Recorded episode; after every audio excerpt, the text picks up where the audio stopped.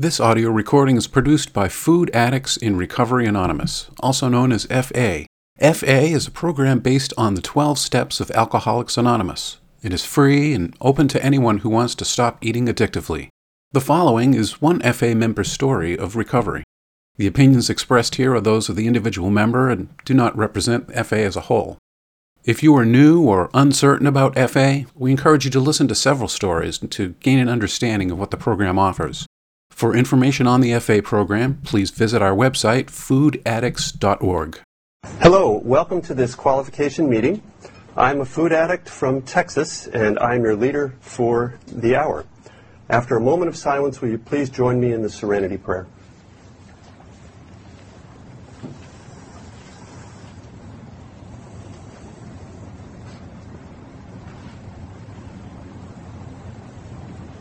God, grant me the serenity to accept the things I cannot change, the courage to change the things I can, and the wisdom to know the difference. I'm very grateful to be here, very grateful to have this opportunity to record my story for newcomers. Uh, when I started in the program uh, a little bit over 12 years ago in Texas, we had one meeting a week and we used the tapes at the time and subsequently CDs to get quality recovery, to hear the stories of people who were changing lives and finding a new experience with food and a new experience in life.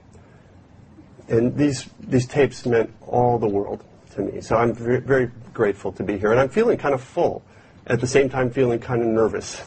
Uh, and I was reflecting on this as I was listening uh, a few moments ago to someone else qualify, realizing how much I appreciate that feeling of spiritual fullness that comes from being abstinent and being able to show up.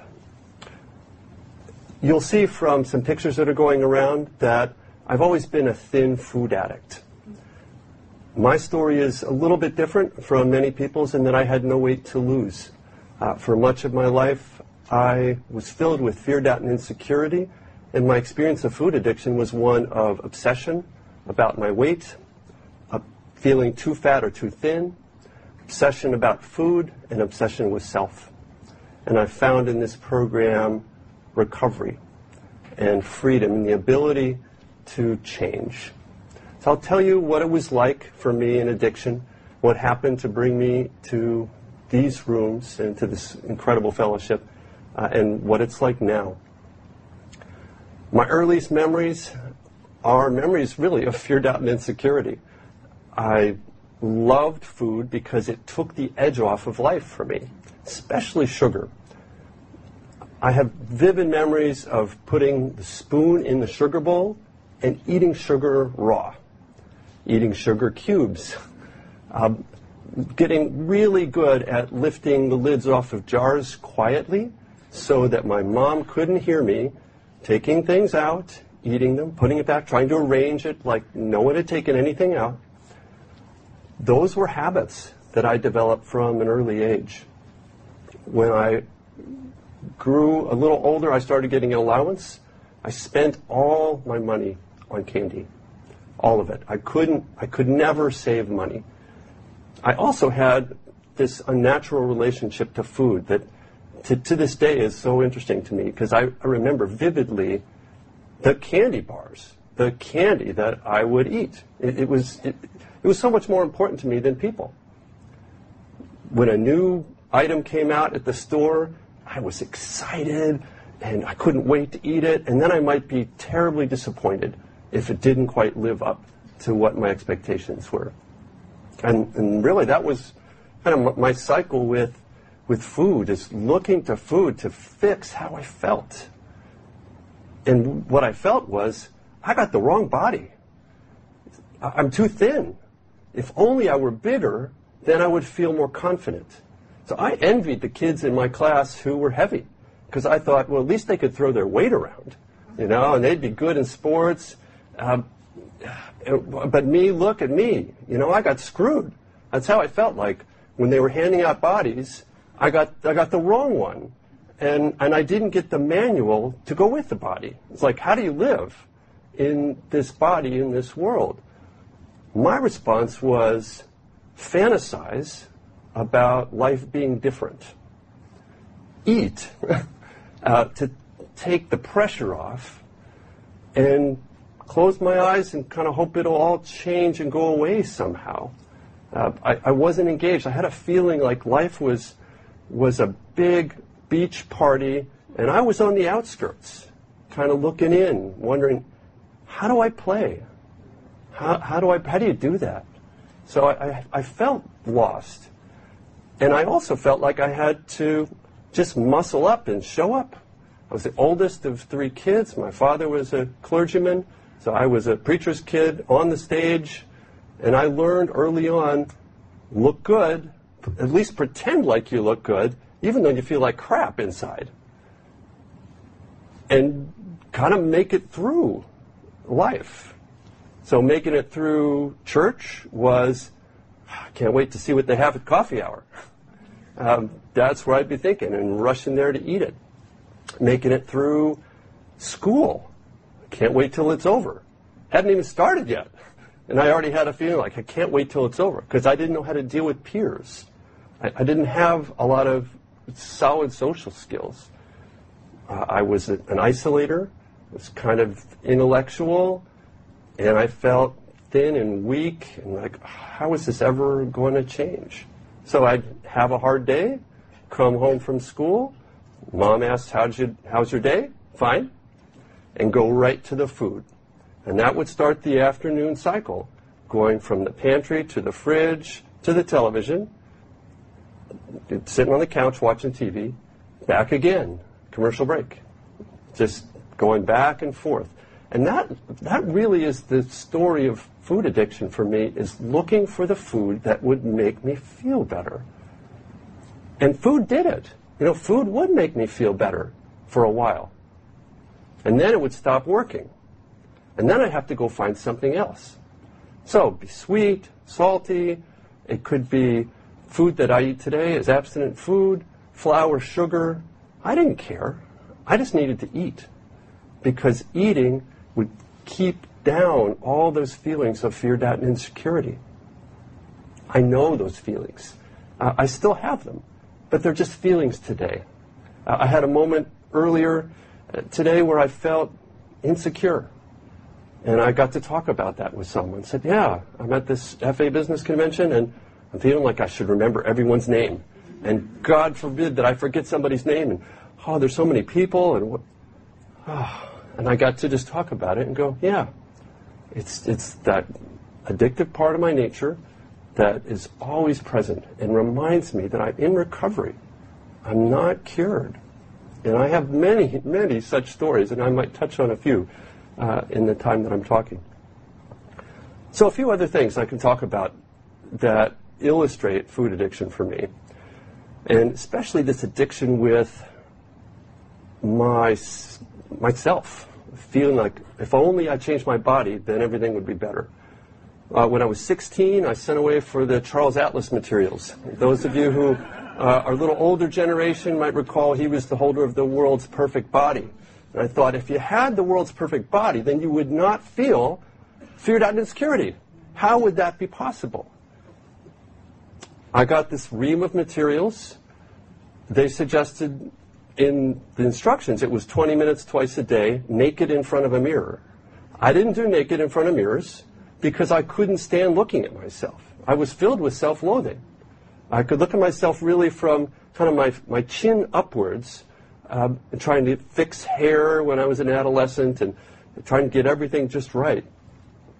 But I was, I was overwhelmed by that. Nonetheless, I tried it. I thought, great, I, this is going to do it. I lasted about six weeks, and I learned, oh, damn, it takes effort. It, it, and then I would pick it up again, try it. I kind of liked it because it was a whole set of exercises that I could do obsessively during the day. You know, you didn't have to know that I was exercising. I could be sitting in a chair and flexing muscles. It, it was perfect for someone like me that was obsessive. But I also am an addict.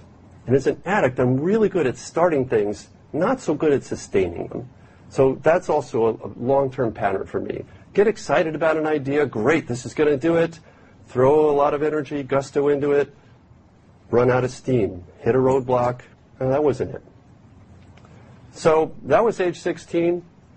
I kind of gave up. Um, I went to college. Uh, during college, I served as a camp counselor, and I had an you know, experience there that reminded me years later, oh, I'm a food addict.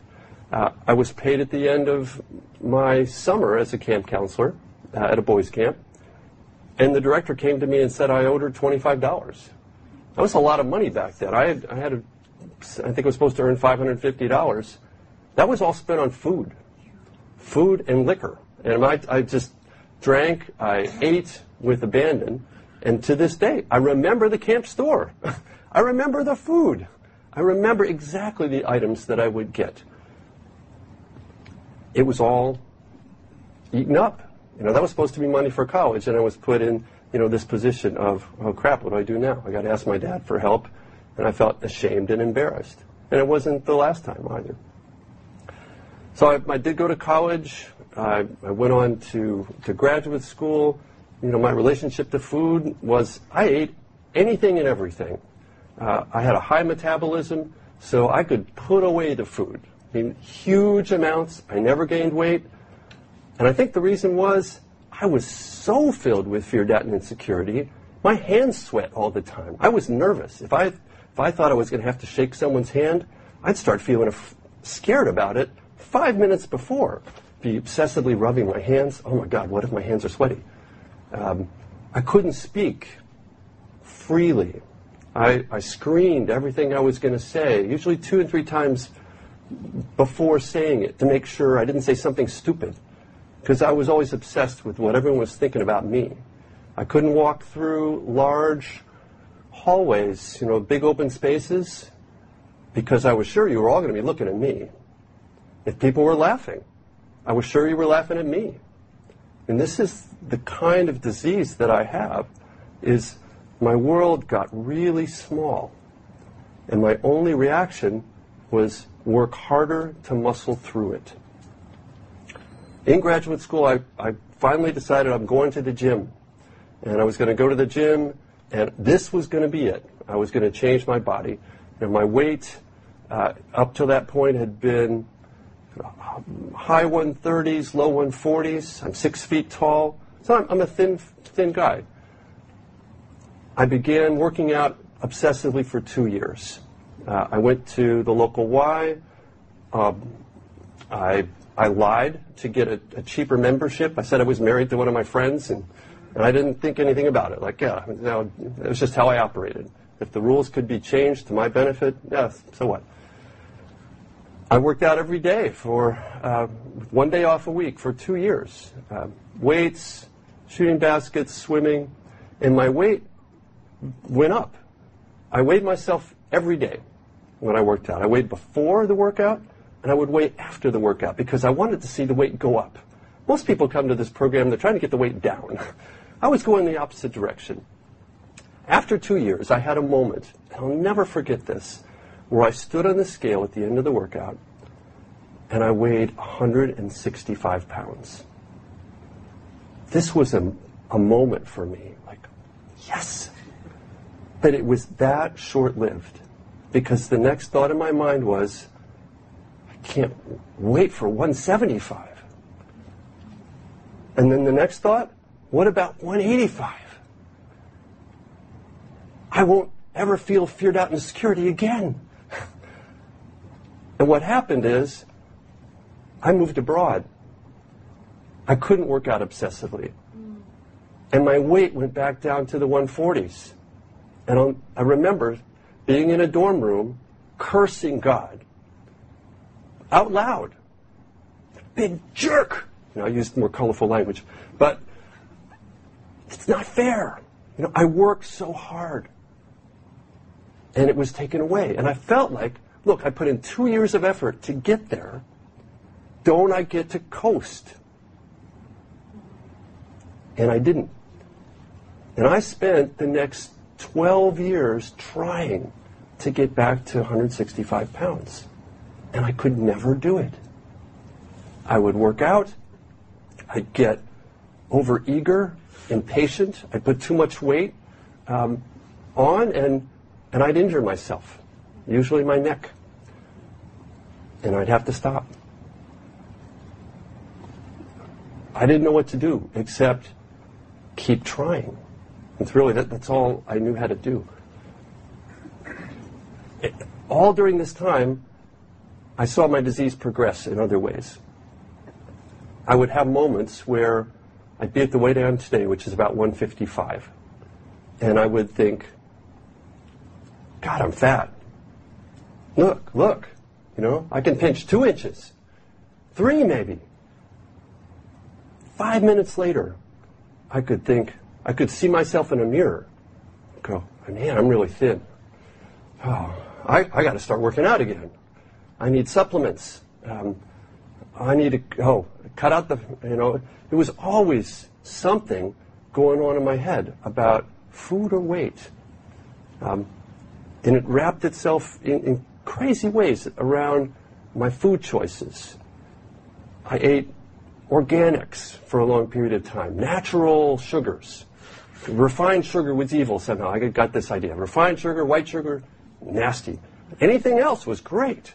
Um, low fat, no fat. I thought, oh, I can't have anything fat because the worst thing for me was if I felt like if I if I really was fat, if I looked fat, then you could see that I, I had issues. And I wanted to fly under the radar. I, I didn't want to be seen. I didn't want to be noticed. Not in that way. So I, I felt trapped, you know, perpetually trapped. I, I just kept turning to the food for some kind of relief. So I'd still sit down, polish off whole bags. Uh, I'd start food and I couldn't stop eating. I had a relationship with food that, that kept developing. Uh, these were years that I, you know, I had gotten into uh, recovery programs for addiction in my family of origin. I began to get some, some relief uh, in many areas of my life, and I'm incredibly grateful uh, for those programs. But those programs, one, I never got a sponsor. I was always just doing it myself. So I, was, I didn't follow the rules because I didn't typically follow rules.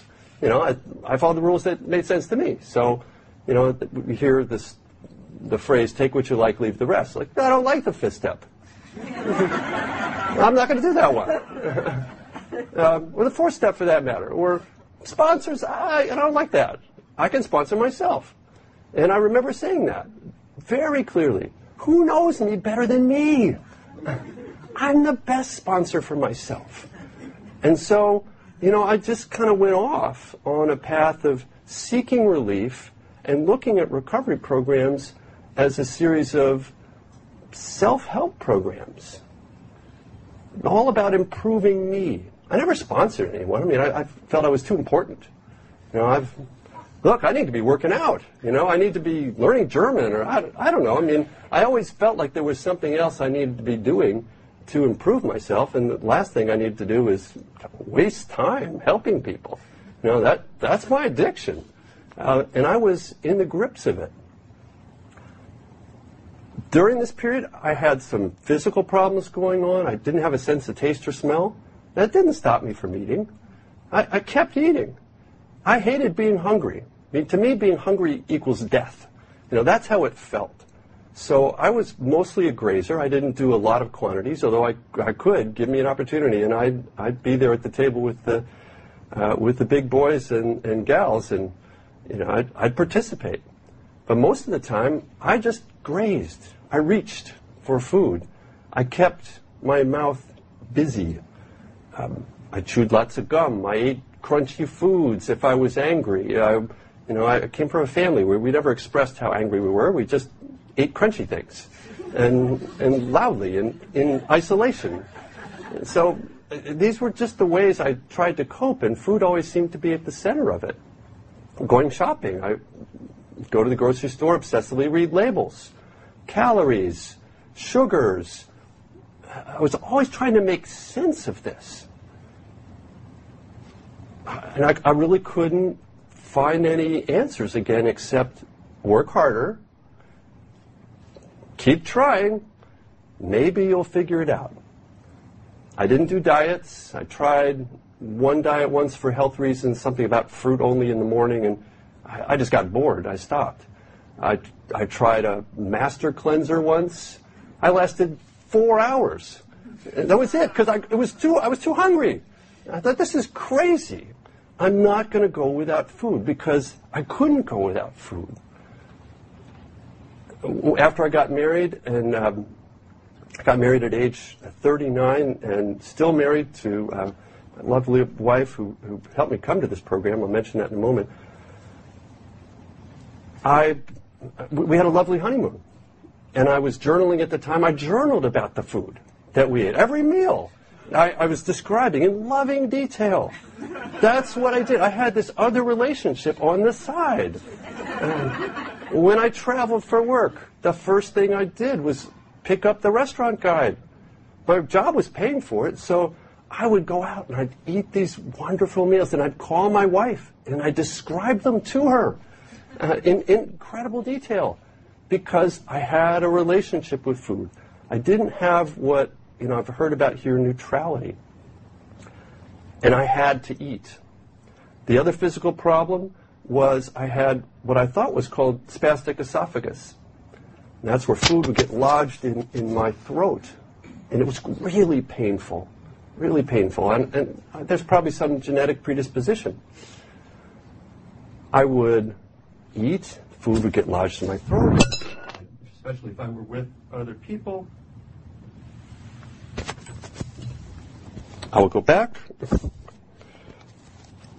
Microphone malfunction.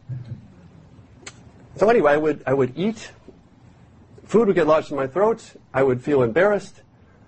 I'd have to go to the restroom, try and make myself throw up because that was the only way it could get, or jump up and down and try and force it down, hope no one would see me, come back to the table, have red eyes, pretend that nothing was happening. This stopped when I came into this program because I was eating too fast. I was eating out of desperation. I wasn't even allowing myself to swallow one bite before I'd be reaching for the next bite because I felt compelled to put the food in my mouth. Um, it was a miracle for me, frankly, when that was removed when I started eating in this program. And the times that it comes up for me, again, I know I'm eating too fast and I need to slow down.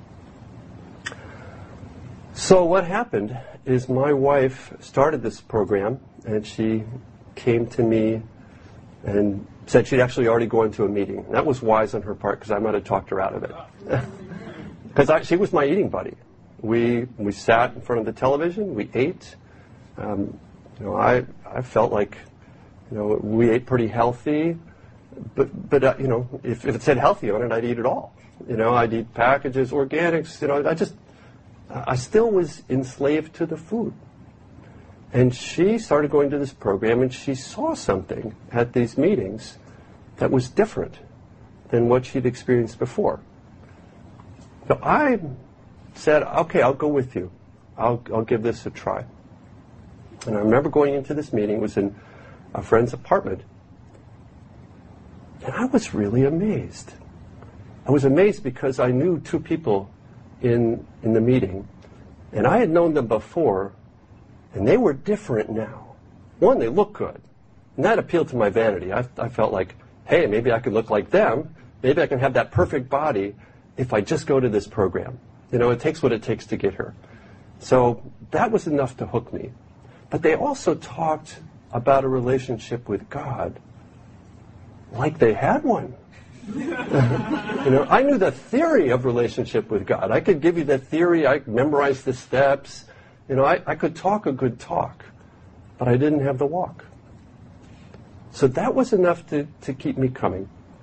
So I started this program, and I started typically the way I had always started things. I finagled a food plan out of my wife's sponsor because um, I didn't need a sponsor. I mean, I, I, I saw my weight uh, start going down, And I began to get elated, like a real high. Like, and I remember getting down to 148 and thinking, I'm turning back the clock of time here. I was 42 at the time, and I thought, ooh, I'm feeling like I'm 18. And then I realized that's not a good thing when you're 42. You kind of need to look look appropriate for your age. So I surrendered, and I I made phone calls, and I got a sponsor. Uh, it, it it meant making 10 calls, I think, to people I didn't know, and leaving messages, and just trusting that I would be led to the right person. I was sure the right person would be in San Francisco. It turned out my sponsor was in Vermont. You know, so I had to just from the very beginning say, all right, God, whatever your plan is. And I heard that a lot early in this program. Um, trust God, ask God for guidance. I didn't like that. I wanted a rule book. I mean, I wanted, I wanted everything to be laid out really clear and consistent. I wanted everyone to eat the same food. This, you know, I wanted, I, I wanted control. That's what I wanted.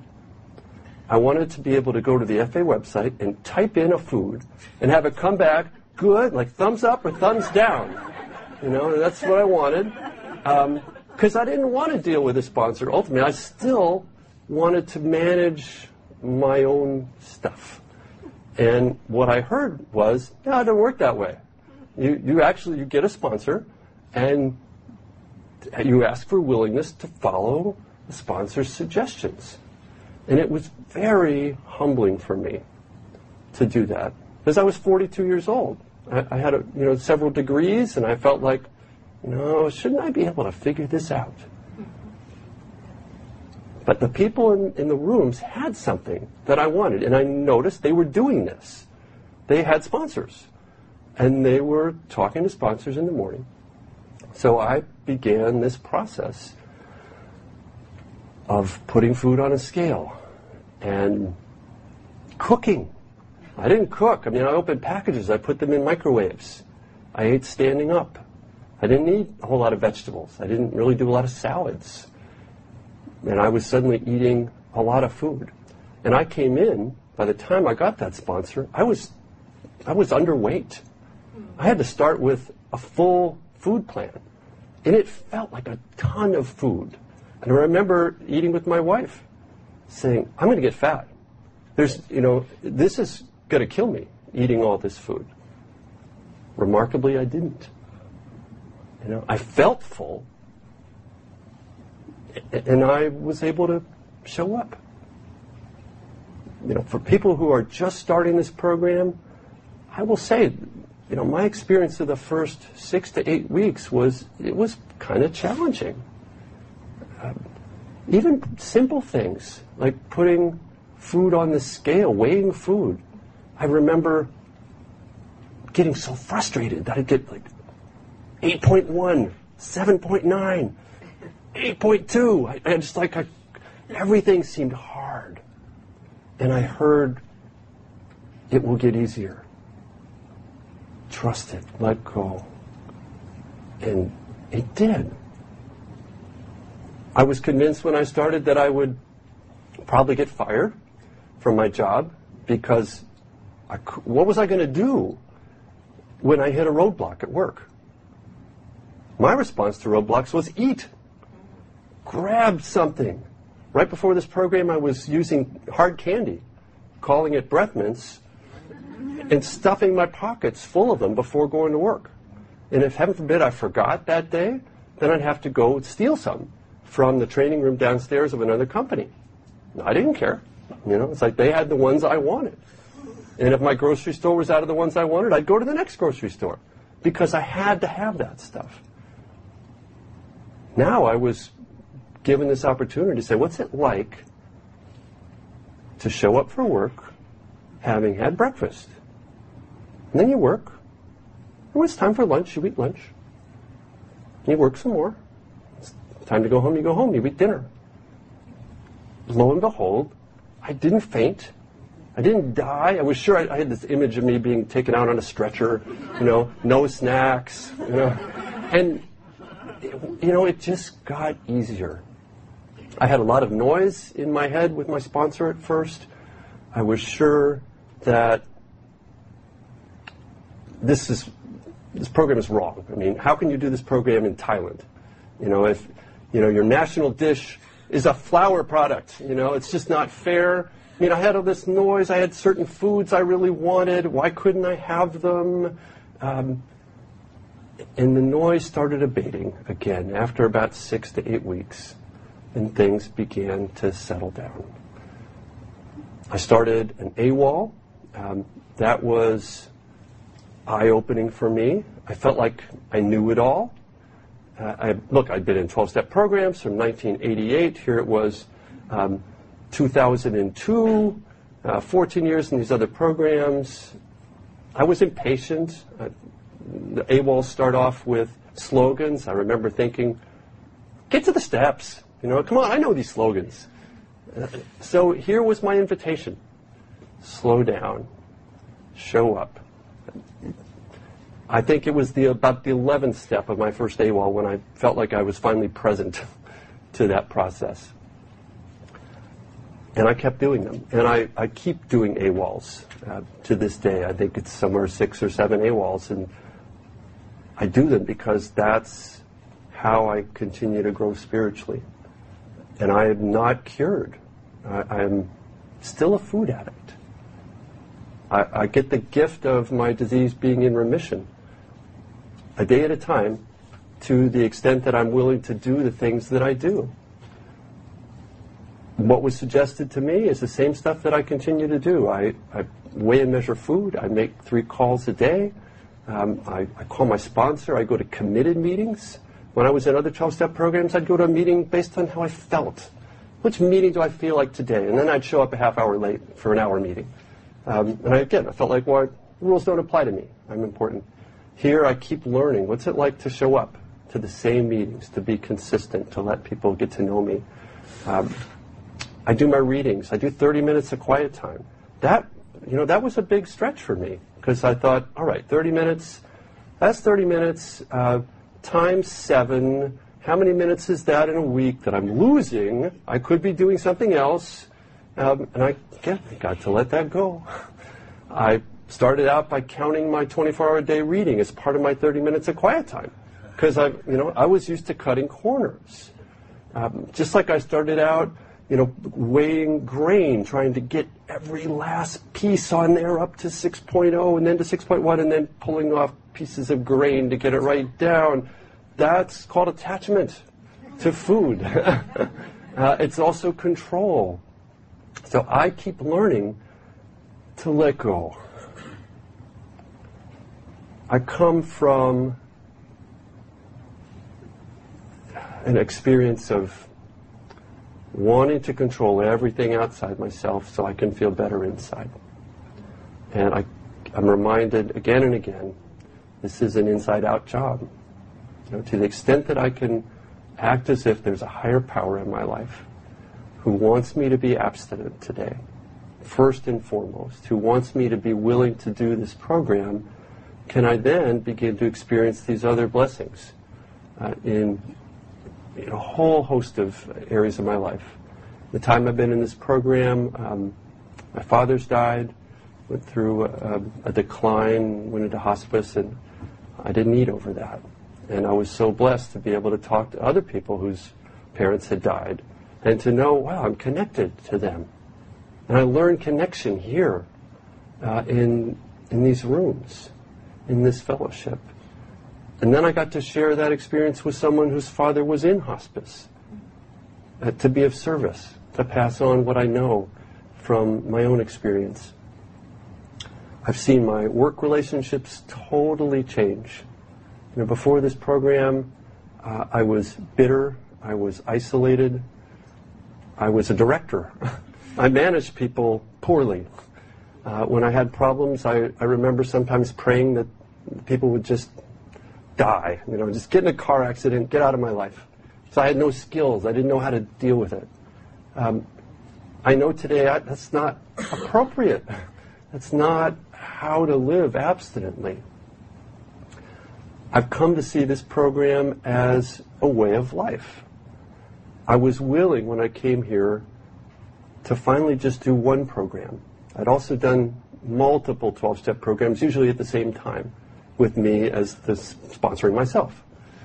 And I had this gift of willingness to say, what if I just did one program and really trusted, really trusted that I'm going to be taken care of by doing the suggestions that my sponsor gives me and by asking the hard question what's it mean to live abstinently?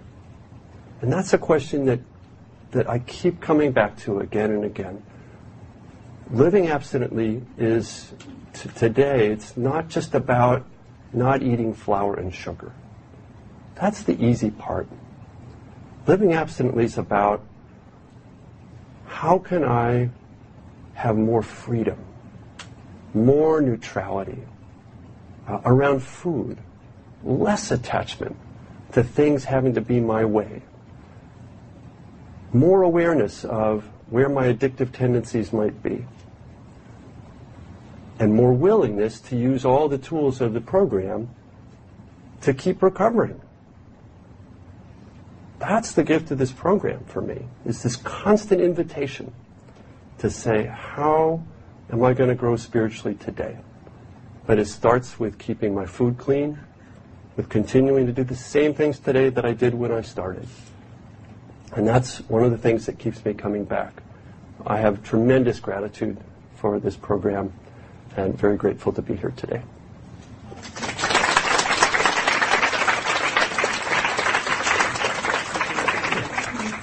Please join me in a moment of silence and the serenity prayer.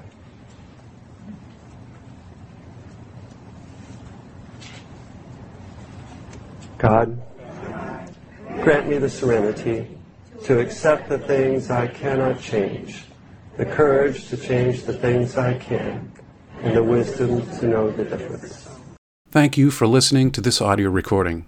To hear additional recordings or to learn more about Food Addicts in Recovery Anonymous, you can visit our website, foodaddicts.org.